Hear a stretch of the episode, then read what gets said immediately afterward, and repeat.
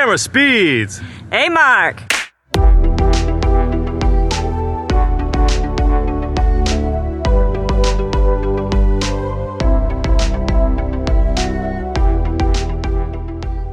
Welcome to another episode of the Focus Puller at Work podcast.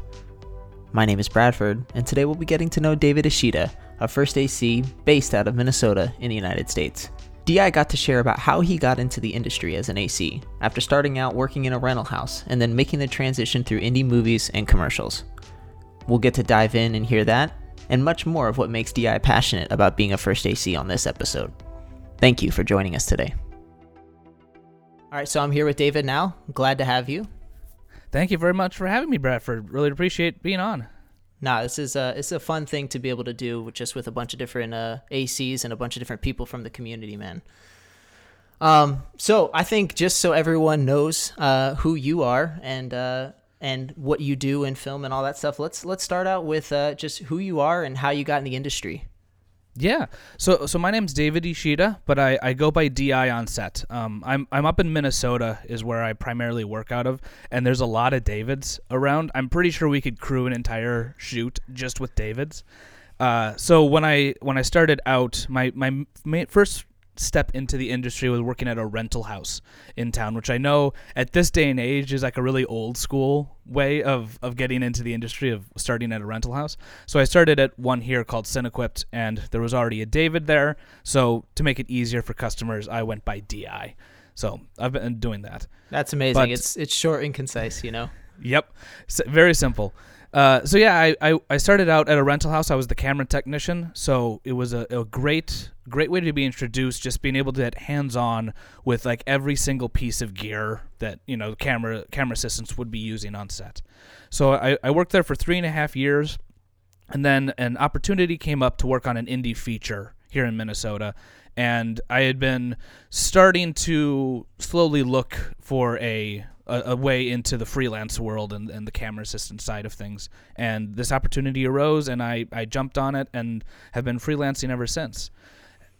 That's that's amazing, man. So so when you jumped onto that uh, indie feature, did that lead you mostly towards narrative stuff, or was that more like you kind of did some narrative and then you like did a lot of commercial on the side, or was it still like a transition where you stayed in the rental house for a little bit longer? Or with that, I I, I jumped into full on freelance from that moment, and I was really lucky, and I really don't take this for granted. Is I got to jump in as uh, the second AC for actually I was technically the second AC for both A cam and B cam, but I was mainly with mainly with B cam, and so I got to go right into the camera world. I didn't like go and do PAing or anything like that to start out, so I, I don't take that for granted. That I got to skip that step that most people do.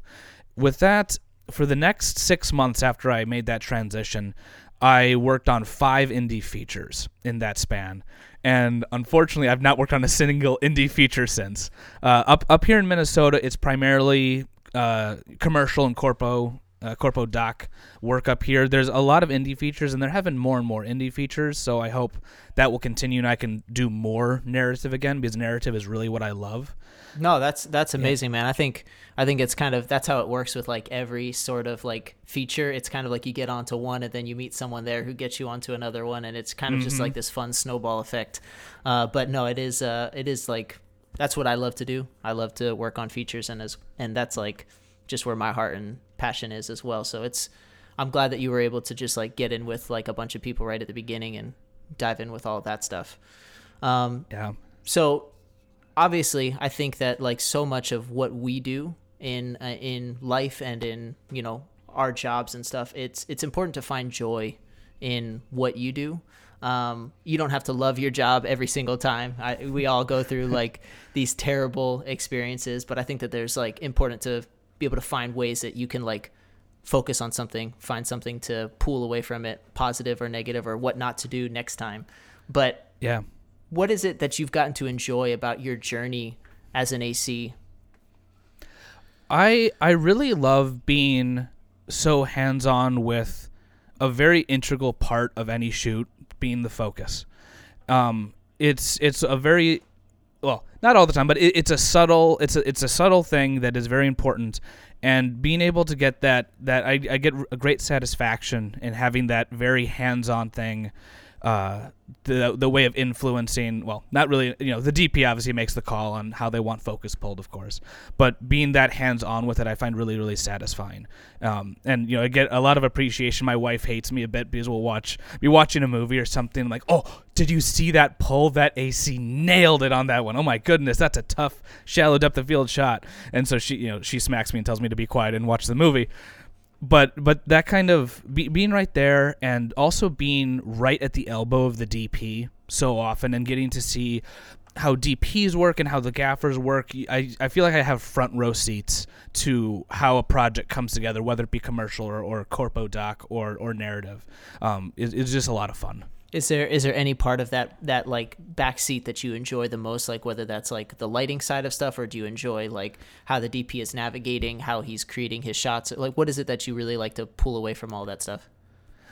I like seeing how the DP how it's all coming together in the DP's mind seeing like you know them like just leaning over the gaffer and, and saying like oh i want you know move this over here or, or you know get me some uh, get a flag over there.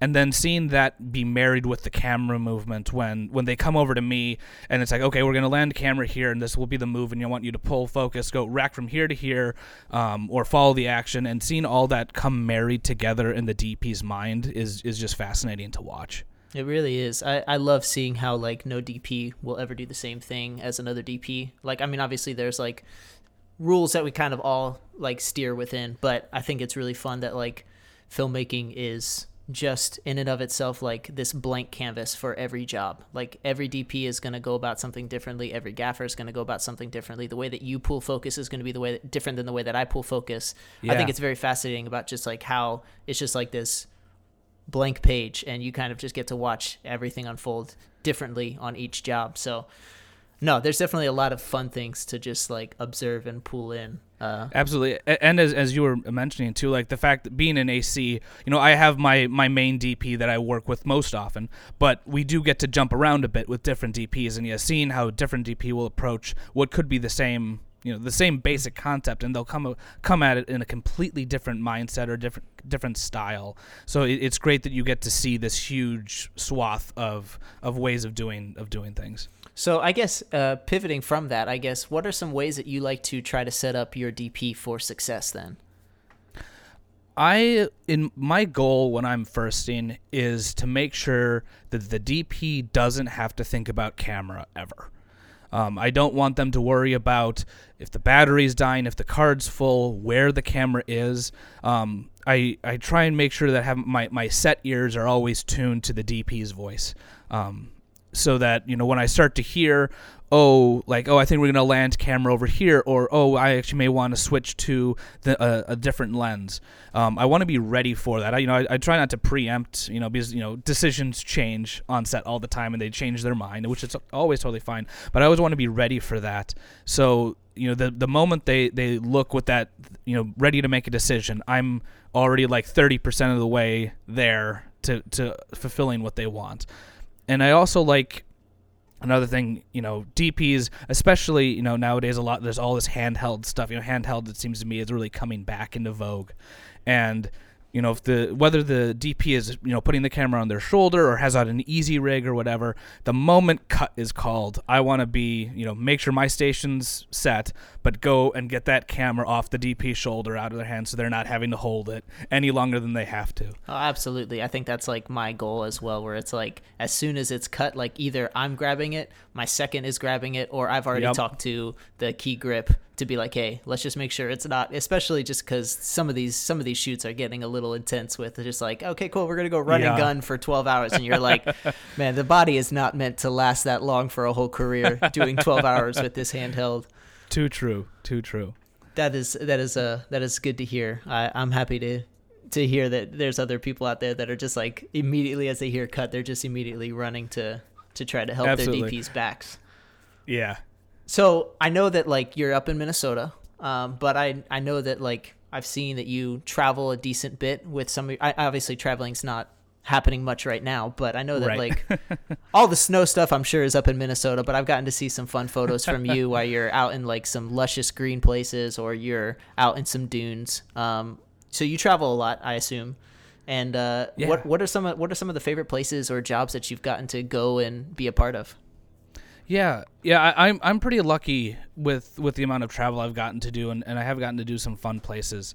Um, the the main one that that really always jumps out into my mind is I had the opportunity to go with um, uh, my DP that I work with, Marcus Taplin, and and the director uh, Matt Genesis, and we flew down to Mexico um, to shoot this spot for the Silver the Silver Collective. I, I don't remember, but we got to go to like the middle of nowhere Mexico um, to this really small, small town, and it was absolutely beautiful. Um, had, we had these beautiful mountains. We had all this, you know, th- these people that were always. Everyone was so nice and so friendly there. At one point, we went from this small town of maybe a couple thousand people, and we had to go film at the silver mine worker's mother's house, who lives in. I don't know if I can call it a town, but a uh, this group of buildings that was maybe this was maybe 20 people in this little cluster that was probably half an hour from this already small town. And and being out there and you know we're you're with this you know I don't know how best to describe it but you know you're in this plain that has just dotted mountains uh, on the horizon. It was absolutely beautiful, and and being being there, we got to meet this wonderful old woman who doesn't speak a lick of English. You know, I, I don't speak Spanish, so but she was just every every kindness that she could extend to us was there and she made a beautiful you know meal for us which i ate and i did not get sick which was great it's always great when you don't get sick on set uh, but, but that's been one of the been one of the the most exciting places i've been to so far out there. You know, I've, I've had other opportunities to go other places um, here in the states as well. I've done some shoots down in Texas, done some shoots out in Montana. Uh, a, a while was it middle of last year? Uh, me and a friend we did a we did a little shoot. We went out to White Sands National Park, and it's an absolutely gorgeous. You know, it's a white sand desert. And that's another place. Uh, anytime that I can be out in nature, uh, and, and I'm sure with any any AC, like the idea of going out into like off off the trails, you can't get a cart. There's there's that you know panic, that cringe in the back of your head, the idea of lugging cases and things up and down sand dunes or up a mountain. But I, I love it, and any opportunity to be out in nature and shooting, like location filming, at you know any any time, I I I, I love location filming. I think I think that that's a it's a fun thing because it's like once you get out onto location and it's like you are cut off from like all the safety nets that like you know being in a big city where the rental house is just close by it's like all of a sudden it cuts all those safety nets and you immediately like have to like just be more intentional with everything that you're doing and so I just think it's re- it like uh, the adrenaline starts going it's really fun uh, I love Yeah. I love travel jobs whenever uh, I get to be on them and whenever it's safe to travel again but Yep. outside of ACing, is there anything that you really enjoy uh, or passionate about in life? Yeah, yeah. With that, as a being out in nature, I absolutely love that. Backpacking and, and camping, at any opportunity I can, I, I love to do that. Here here in Minnesota, we're lucky we have the Boundary Waters Canoe Wilderness um, up in the north, up by Canada, and and going out there and portaging and just being able to to take a step back and breathe um, for a time is, is really really relaxing and I have find a lot of joy in that. And then uh, the other thing I do is I I also like collecting props, um, and pl- props and prop replicas from movies. Is my my other my other big thing. I have I have a cabinet in my living room that is filled with. You know, Indiana Jones hat, my Star Trek phaser, my Back to the Future license plates, my Cross of Coronado. Uh, I'm trying to think what else I have in that cabinet. It, it, it's a growing collection. It's an ever expanding collection because, you know, w- way back when I was uh, what it would have been 11, 11 years old, 11 or 12 when uh, when the Lord of the Rings, the Fellowship of the Ring came out. And we got my family got the extended edition. And I was a huge Lord of the Rings fan before this. And after my family sat down one evening and we watched the all Fellowship of the Ring extended edition for the few, first time, and it's beautiful and wonderful, and I love it. And then my brother, my dad, and I just stopped and we turned on the special features, and I think we binged all of them that same evening, which is about seven hours worth of content. And that was the that was the clicking moment for me, knowing that I wanted to work in the film industry. I think you know you know you know as kids, like you know we watch content all the time. We watch TV shows, we watch movies, we see commercials, and I think that was the first time I'm like, oh right, somebody has to make this. content, and and seeing that that camaraderie of the filmmakers on uh, the filmmakers and the crew, everyone on Lord of the Rings, seeing that camaraderie, seeing the passion they had for their their work, really is what clicked for me, and I think that also is what clicked having having these prop replicas or props from from movies that I care about because I identify so strongly with some of them. Like one of my favorite movies is Indiana Jones, and you know one of the props I have is the fertility idol, the little gold idol from the opening of Raiders, and it's cast from the original prop. So it's like a second generation replica uh, from the original prop, and it's really it's it's such a satisfying thing to be able to hold this little, you know, tangentially related piece of uh, of a movie that that means so much to me. And I also I, I enjoy, and I think part of this ties into my ACing, is I end up doing a lot of research on these props. Like I don't just go and buy, you know, the first one that comes up on eBay or Etsy or whatever. Any prop that I buy usually is preceded by about two to three months of research and learning about how many versions of this prop was made. Which version do I want? Why was something made this way? Were there changes made after the stunt prop was cast? And it's that that fastidious uh, attention to detail. And and some of that is what I bring into my focus pulling is like I want to make sure I have accounted for everything that I can account for. And you know, and, and with focus pulling as you know, sometimes it's supposed to be a really precise thing. You want to you want to do the move and you want to hit that mark. You want to land right on the actor's eyes or right on their fingertips or whatever. And and some, but sometimes you also like this. This has happened, I think, on two sets where we're, we're doing a take. We cut. The DP looked over at me and said, "Di, please be less perfect on this next take." And that I, it always makes me laugh when I think about that the idea of being less precise. But you know it's the right call. Like that's that's the right call. Like you do sometimes you want a little float a little something you know you want to let the, the literally let the lens breathe a little bit and you want to see that the DP wants to see that artistically. And yeah so that's something I try and tie in some of that that both that fastidious attention to detail but also wanting to make sure as with nature like there's sometimes a little time to breathe in the in the in the focus pull. No, that's a that's a that's a masterful transition there. Um, no, I, I, think that there's obviously a technical involvement and, like you said, like detail oriented, you know, stuff with being an AC. What is there anything about that that like particularly like you love to just like dive into then? Yeah, I, I one thing that I do enjoy is with that attention to detail, like you know, preps. You know, the the the rental house that I I do most of my preps at here in Minnesota. It's called Cinemechanics. Unbelievably awesome rental house. Highly recommend. Check out their website. I'm not being paid for that plug, but they're great. They have an awesome selection, and they're really great because every single time that they rent out a lens, they actually they check it every time. I think as most rental houses do. You know, when it comes back in, they check it again. They check obviously for damage, but they check the collimation as well. And and some of that fastidiousness I try and make sure that I have when I'm doing a prep. And you know, they're it's not their tagline, but their one of their their joke things as many many rental houses do is you know fix it and prep. That's where to catch those things. You want to you know you don't want to have any gotchas on set, and and that's where and with lenses because lenses I think are coming into this is going to be a weird statement. I think lenses are coming into a new renaissance with filmmaking because you can do so much to change an image in post you know, if we're shooting in log or we're shooting in raw, the post production team, obviously in conjunction with the DP and the director, can do all sorts of things to change how something looks in post.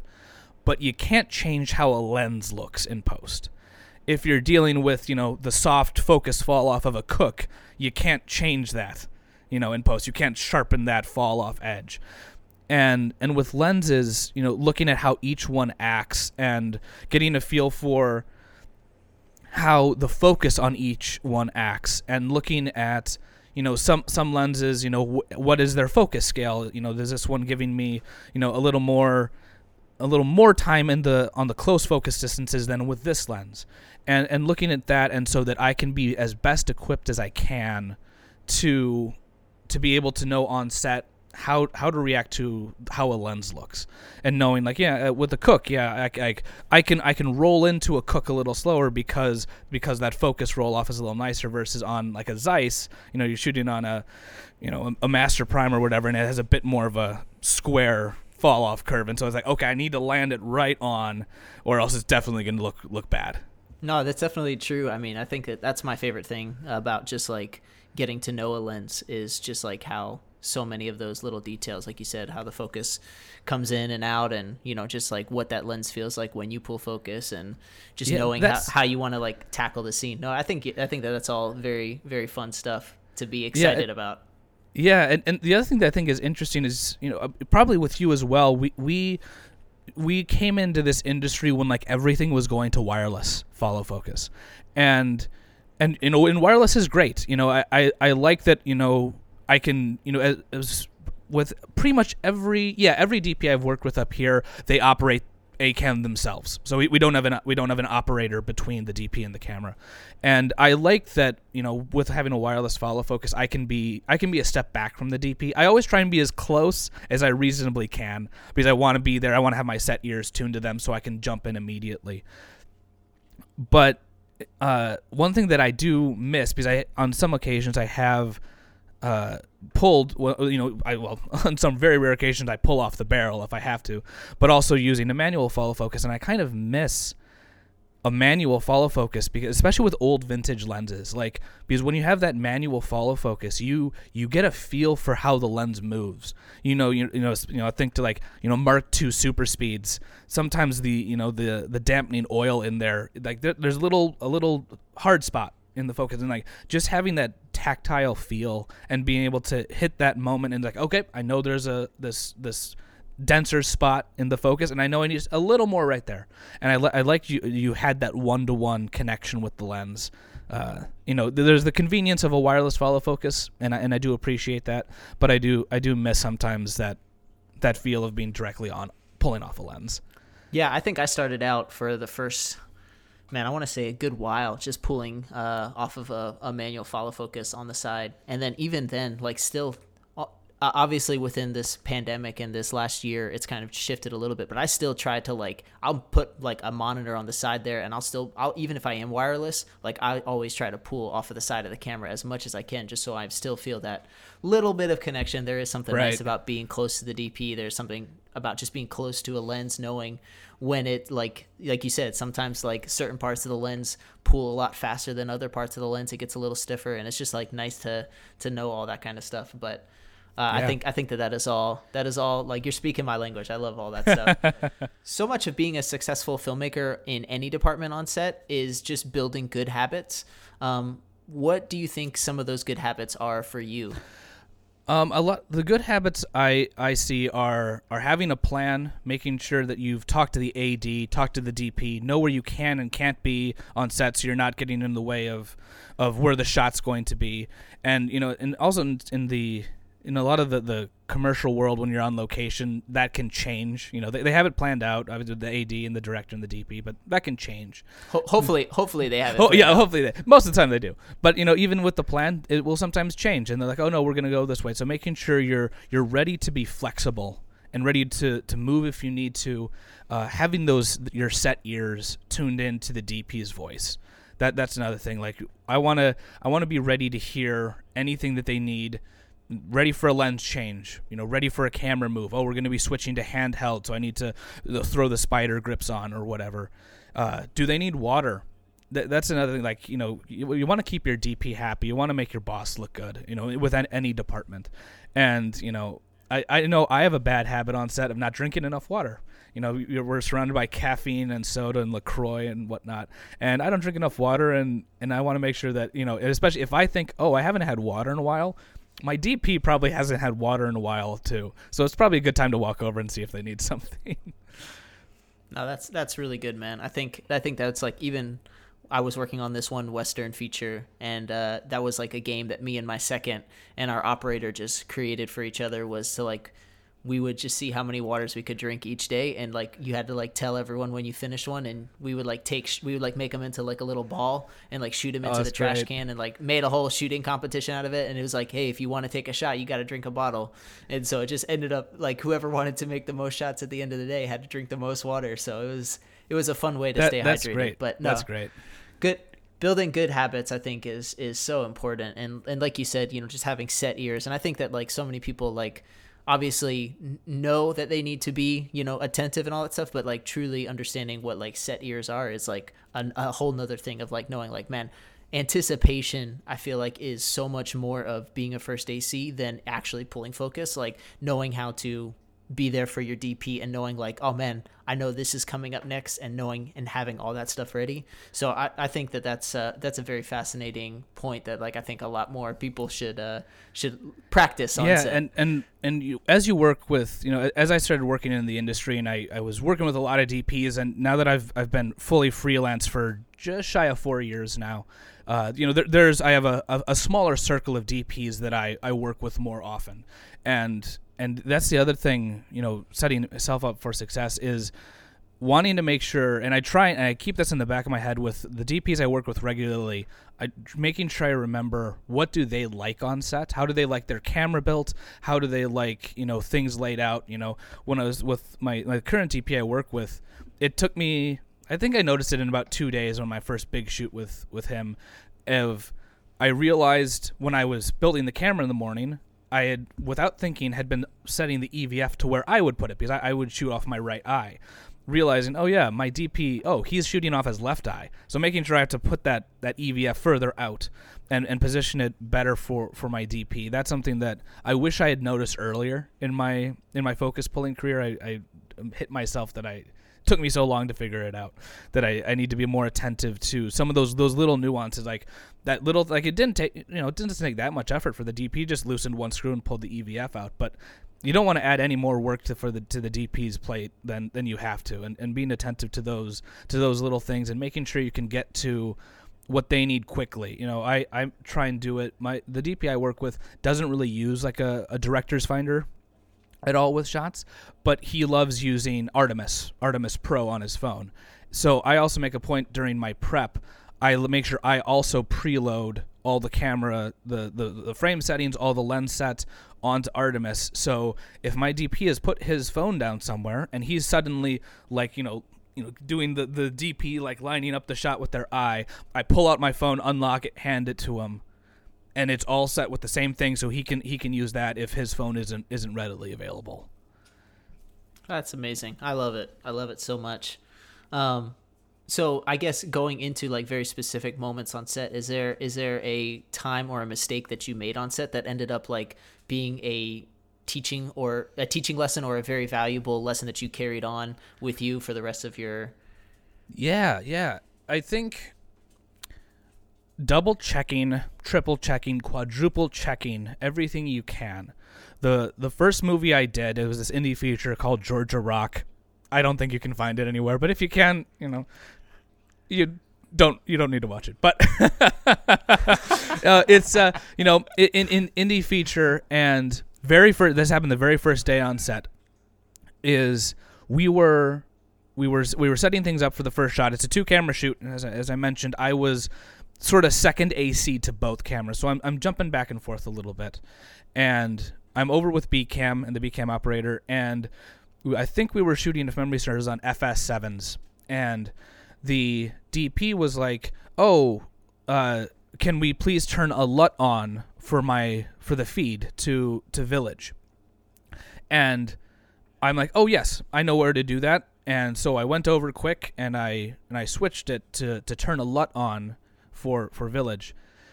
And we did the shot and then the B cam op you know we do the shot we're moving on and the B cam op looks and says wait a minute on this camera isn't it a little weird with how lut works for the outputs?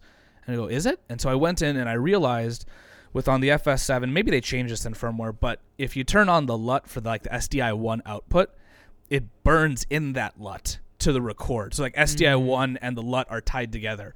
So for that opening shot, I had accidentally not recorded us on Bcam in Sony log or S log three, whatever we were doing. I had burned in a 709 LUT to it, and and I you know, I felt horrible. You know, you know, first day on set, I'm trying to make a good impression on all these people who have been in the industry for years longer than I had, and I had you know permanently messed up footage technically, and so that that taught me the two things came from up from that. One, as I mentioned, was double and triple checking.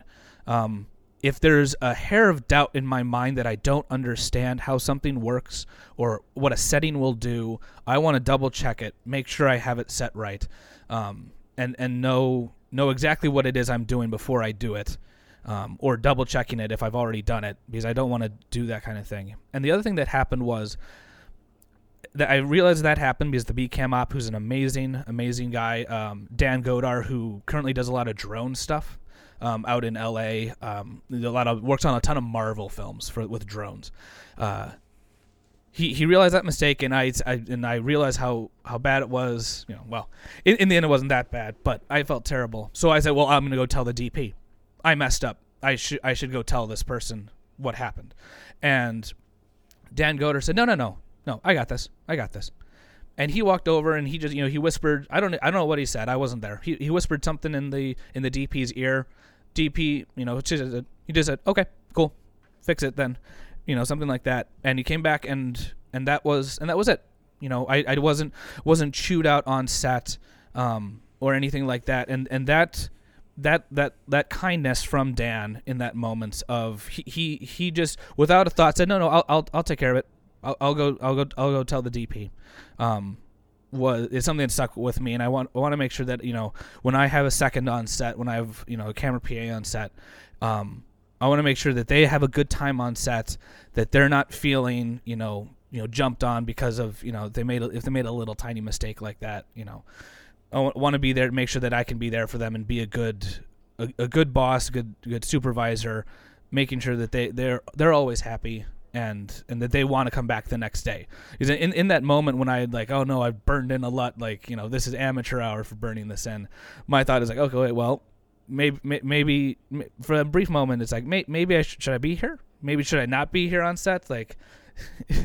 that that kind of thing, and oh, and, yeah. and having having that that cam op Dan step up and you know without without a second thought was willing to you know no I'll talk to him and it'll be fine, and it and it totally was, and you know never made that mistake again.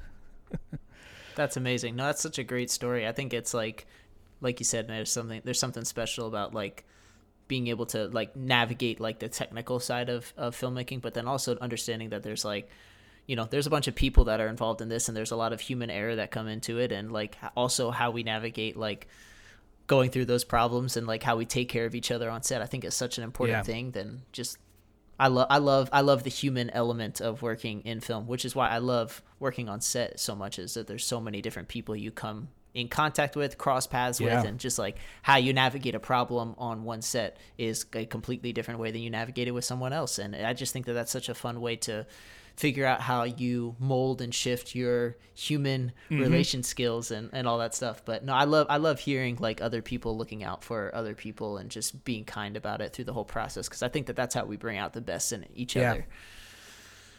Um, so I guess in that in that let's like talk, I would love to hear about your transition from like obviously you started out like you said camera PA or in, you know second AC and then to a first AC. Um, like how was that transition for you? How did that go? that went uh, very smoothly, all said and done. Uh, as I mentioned, you know, working working as a as the camera technician at a rental house. You know, I was very fortunate that I I met every single camera operator and every single DP that works in this town. Uh, so I already had really strong relationships. You know, being you know being a prep tech, you know, you you do get a really good sense of this problem solving um, that I think is really really helpful because you know the, the DP or the AC, um, you know who's in there prepping, you know they say, oh, I need to rig up this thing this way, so you- you're lucky because you get to be there to help solve the problem, and also because you have every tool you can possibly have to solve that problem at your disposal. You know, fix it and prep. So it, it really helps set up for being on set when you don't have every tool available to you. to to be able to problem solve that. So when I when I was doing that transitioning, as I said, like I started out, you know, being camera PA, second AC kind of thing.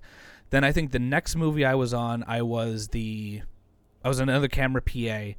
Third movie I was on, I was second AC again, and then fourth movie, first AC, and and, and first AC ever since first then. AC ever since then. And so again, it was very fortunate that I got to do that, and I, I, made these strong relationships that you know got to carry me like right up to that. Within six months, I was I was focus pulling regularly, and you know not that I wouldn't second AC again. I totally second AC for for any any of the firsts in town. I, I have no problem with that at all. I think second AC is also a really in its own way a really fun and really rewarding experience. Uh, but it, it is nice that I did just get to jump into this focus pulling aspect um, of things and and get that hands on with you know being on the wheel and and being with the DP so so quickly. I think was very very fortunate of my my career path. Is there anything that you wish that you got to experience more as a camera PA or a second AC because I know once you become a first AC, you kind of are the department head and you kind of have to pull everything in from yourself and there's no one else there like telling you hey this is how you do this successfully. This is you kind of just like do it the best way that you uh, know how to and from how you've gotten to see other people do it and you've gotten to take in all those leadership skills for yourself. So like i know you jumped in right away. So was that learning curve like a really difficult one as far as like how to be a good leader? Or is there anything that you're like man i really wish i would have gotten to see other first acs do this or handle this a certain yeah way? absolutely absolutely.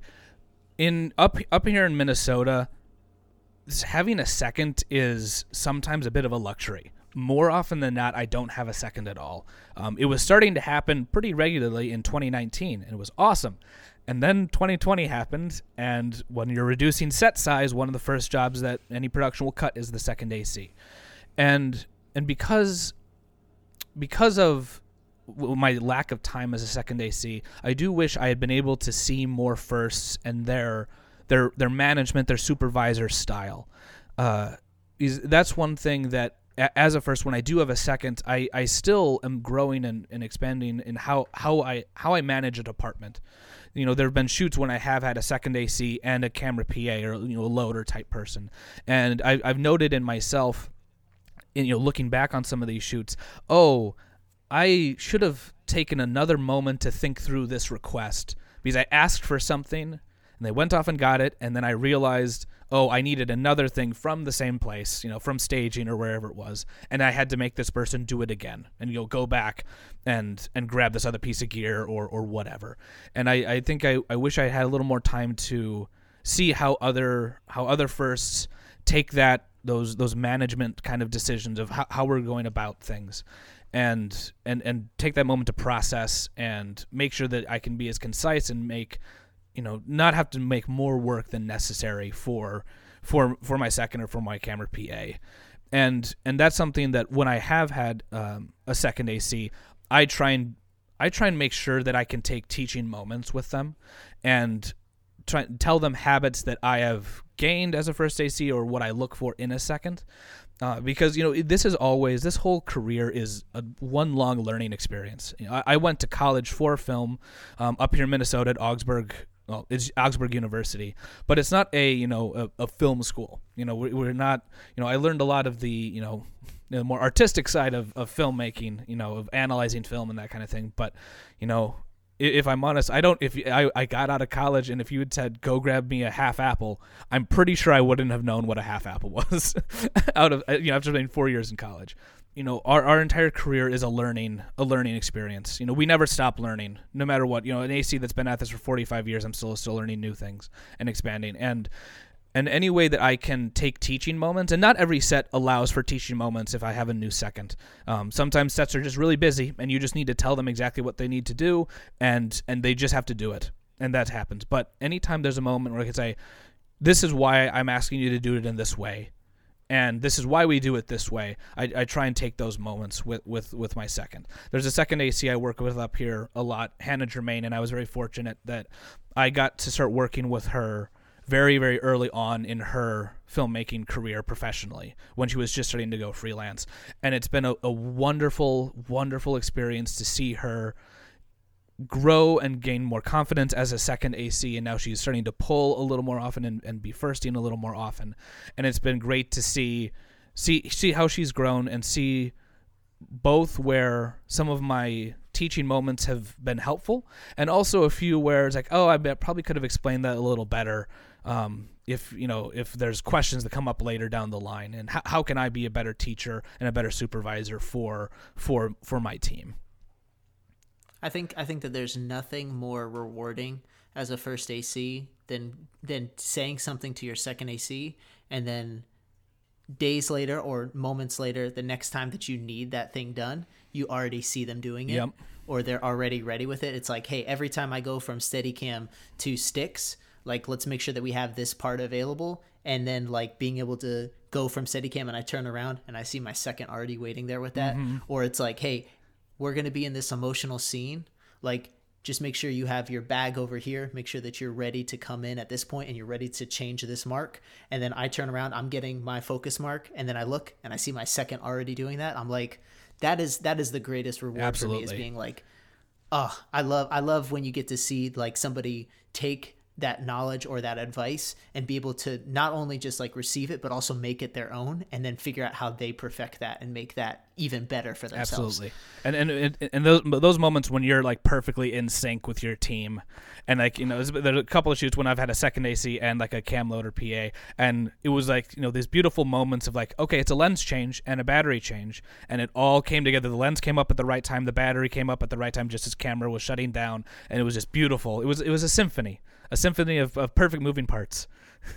yeah, I'm not I'm not a NASCAR fan by any means, but I love the side of like viewing like AC department stuff, like being able to come in and be like a pit yeah. crew, and it's just like it's like all right. As soon as the camera cuts, we're like changing the tires, we're adding more gas, we're like doing everything, making sure all this stuff works, and then we're like out before anyone even notices, and then it's like, all right, we're rolling again. Yep. And it's like you're good. So no, that's all. it's it is really so rewarding and so fun when everything kind of comes together so perfectly and everyone is just like without even having to say a yep. word. It's all oh, fun. Yeah.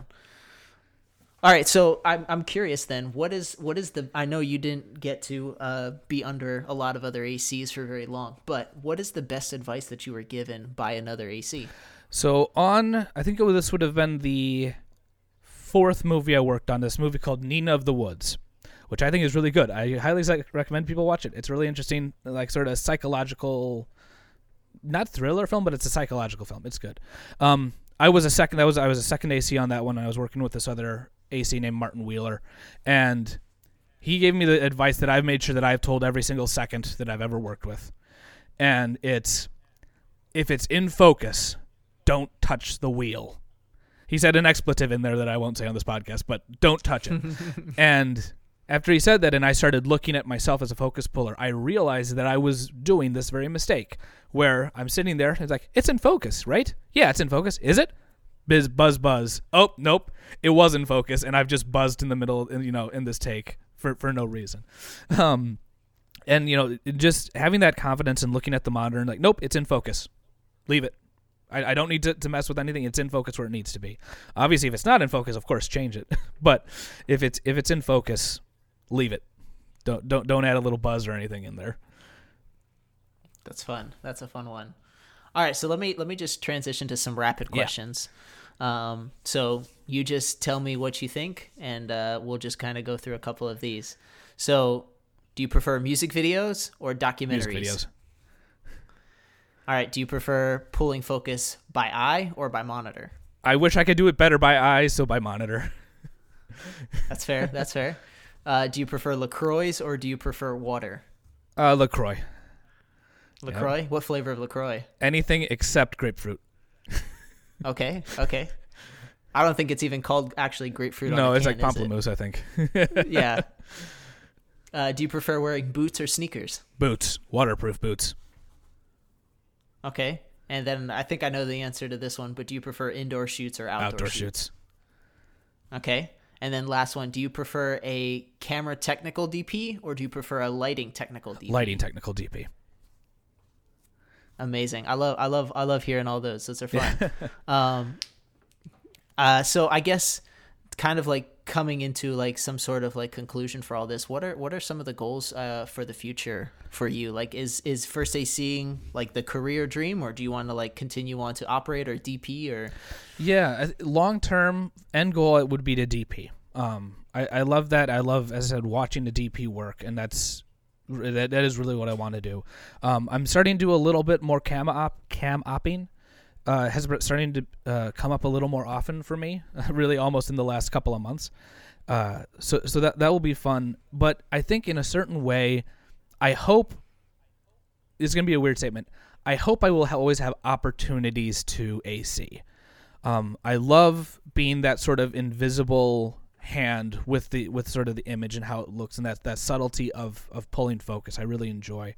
And I was listening to a podcast, I don't remember what it was. It may have been it may have been Art v Commerce, I think. I was listening to a podcast and a DP made a comment when this DP had gone from he had also been a focus puller or and then moved into DPing. And he made the comment that I thought in it was kind of sad and it was like, you know, once I made that switch, I like never work on set with another DP again because I'm the DP, obviously. And you know, obviously there are some situations where there are multiple DPs, but more often than not, it's just you. And I thought about that. I'm like, well, that's that's a little sad. Like I understand it's a, a traditional, you know, a normal move in your career, but it's a little sad because you do you you start to lose you can always uh, you know watch movies and TV shows of other DPs and other creators, but being on set and seeing the gears move in a DP's head, seeing why they're making decisions, you know, you only get that feeling on set. And the idea that you'll you'll never see another person's approach on set as it's happening again.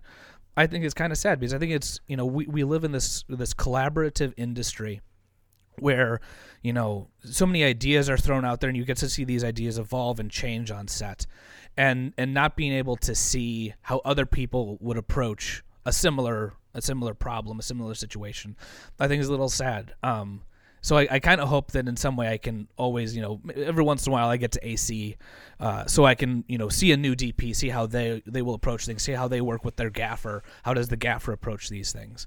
Uh, but but but long term, yeah, moving into DP is is what I what I, I do look forward to that. Um, I think that's gonna be fun when I can make that transition. That's so fun. That's a that's a great way to look at it too, in, in full perspective of everything. So, uh, how do how do people find you, man? How do people like connect with you? Yeah, um, the the easiest way is you can find me on Instagram. I'm AC double underscore DI. So ACDI.